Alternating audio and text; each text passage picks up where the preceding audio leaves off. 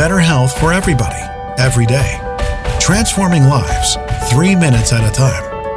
Listen up. This is your daily health tip from The Good Company.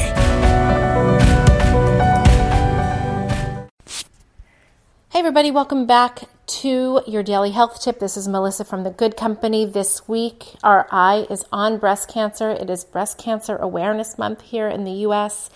And today I want to touch really basically and briefly on genetic testing and what does that mean? There's a lot of buzz in the health world about genetic testing.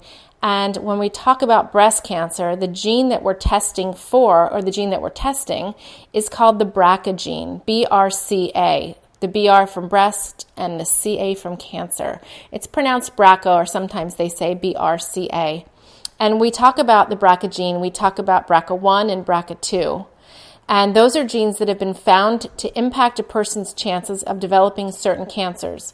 It was first discovered that they were affecting breast cancer, but now we know they play a role, mutations in those genes, I should say, play a role in ovarian and prostate cancer as well.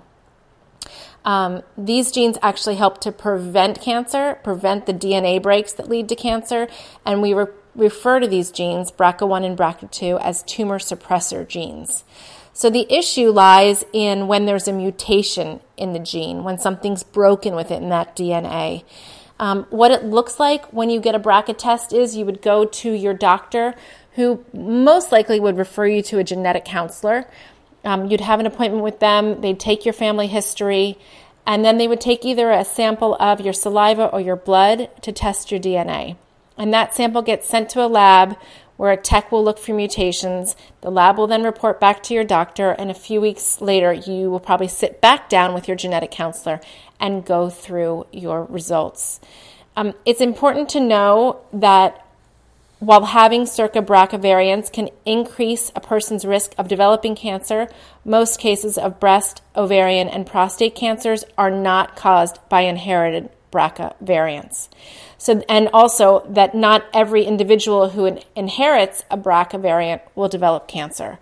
There's a lot of lifestyle modifications, a lot of hard living that we're doing um, that is actually causing mutations in our genes and not this hereditary form of breast cancer. So, if you find out that you have this gene mutation, makes sense to sit down and talk with your doctor, uh, probably to get more regular screenings, just to take a little bit better care there, to pay a little bit more attention because you know that you're at risk, uh, higher risk than most people for breast cancer. Uh, so, whether or not you choose to get tested, if you do have a history, family history of breast cancer, that's totally up to you.